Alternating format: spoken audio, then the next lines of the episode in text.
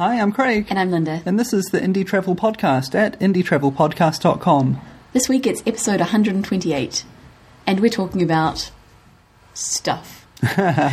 yeah, that's right. We're both um, feeling a bit under the weather this week, so we're going to keep it really short, sharp, and informal. And um, we're also working our butts off to get the Indie Travel Podcast magazine off to the printer. Yes, yes. We've uh, left things a little bit late and um, are now frantically trying to finish up the work that we haven't done. Yes, that's right. and in, in the time honoured tradition of all magazines everywhere. Yeah, I'm just glad we're not doing this monthly, huh? That would be an interesting lifestyle choice. you want to choose not to have a lifestyle. Absolutely. So, yeah, you can help us out by um, subscribing to the print magazine. That would be really good for us. And um, you can do that by visiting indietravelpodcast.com forward slash magazine. Uh, you can download a free PDF copy, but you can also give us 40 bucks a year and we'll send you four copies of the magazine. Yeah. Or you could just give us 40 bucks a year and read the magazine online for free. You, could do that. Yeah, that would be fun. yeah. When this new one comes out, December 1, uh, we're going to be creating a members center on site as well. So if you want to download older versions of the magazine or HD video or a couple of other special hints and tricks we're going to be putting together. Um, yeah, there'll be a, a members centre that you can do that, and that will hopefully pay for uh, some of our plans for the next year or two. Yeah, well, that's what we're up to at the moment. Apart from getting this magazine sorted, we're trying to plan our life for the next little while, and it's proven to be slightly more complicated than we'd hoped. We're, I mean, the idea is we'd like to travel around the world, and I'm desperately in love with the idea of South America. And we've got to be in London for a wedding in July. And then we also want to go to Africa and Asia and yeah, that pretty much covers most of the world. yeah. So over the last two weeks, we've been um, plotting and planning and um, skimming through guidebooks and doing lots of Google searches and just basically getting really tired and frustrated and a bit burnt out with this whole travel planning thing. I think it's a lot more complicated because in the past we'd just buy a one way ticket and see where we ended up. And that worked really well for us because we'd always be planning our next step and the mm. dream was always alive. And the idea of planning the whole next two years so intricately, which is what we're kind of having to do at the moment, it's just, oh, ah, horrible. yeah, I've really been like, we've never done a round the world trip in that we've never bought a ticket that kind of jumps you from place to place to place to place. Yeah. Um, we've just, as Linda said, yeah, bought one way tickets from A to B, stayed there until we got bored, and then caught a train, jumped on a ferry, uh, yeah. got a lift from someone going in the right direction, or bought another plane ticket. And yeah. so, yeah. We always had an exit plan. We always had an idea of how we could leave the place we were entering, but we hadn't usually booked that. We mm. hadn't usually paid money to get ourselves out of there. Yeah, so while we've been kind of researching around the world trips, it's really complex. Mm. I mean, what we've found is you need to figure out where you want to go and then try and find a package that works in around that. Um, but there's no package that fits in with where everything. we want to go anyway, and probably with everywhere you want to go as well. Mm. It just doesn't happen. We've been looking at the One World Round the World tickets, and they are really good. They're quite complicated, though. I mean, they've, they've made them more simple.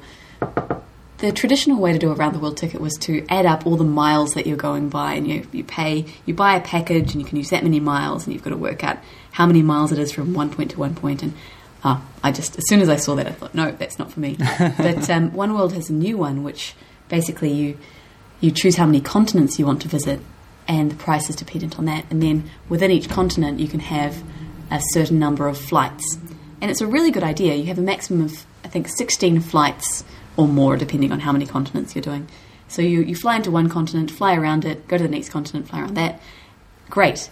Except, again, it was just too much planning because you've got to have booked every single one of those 16 flights before you leave. And You've got to use the ticket within a year, but you've got to book it before that, and your last flight has to be booked within a year from now. so it's just ah. Shall I try explaining that again? Yeah, it's just so confusing. So, say we're flying from January to December, Mm-hmm. theoretically, um, but at the moment it's only the beginning of November. That's right. So that means when we book the ticket, we need to book every single flight, all of these sectors, the whole 16, but we're only allowed to book them up to this November. date, November, beginning of November 2010. So we get halfway through the year, and then we've got all of these flights, which are all impossibly scheduled on the same day or right next to each other because mm-hmm. we've had to book them that far in mm. advance.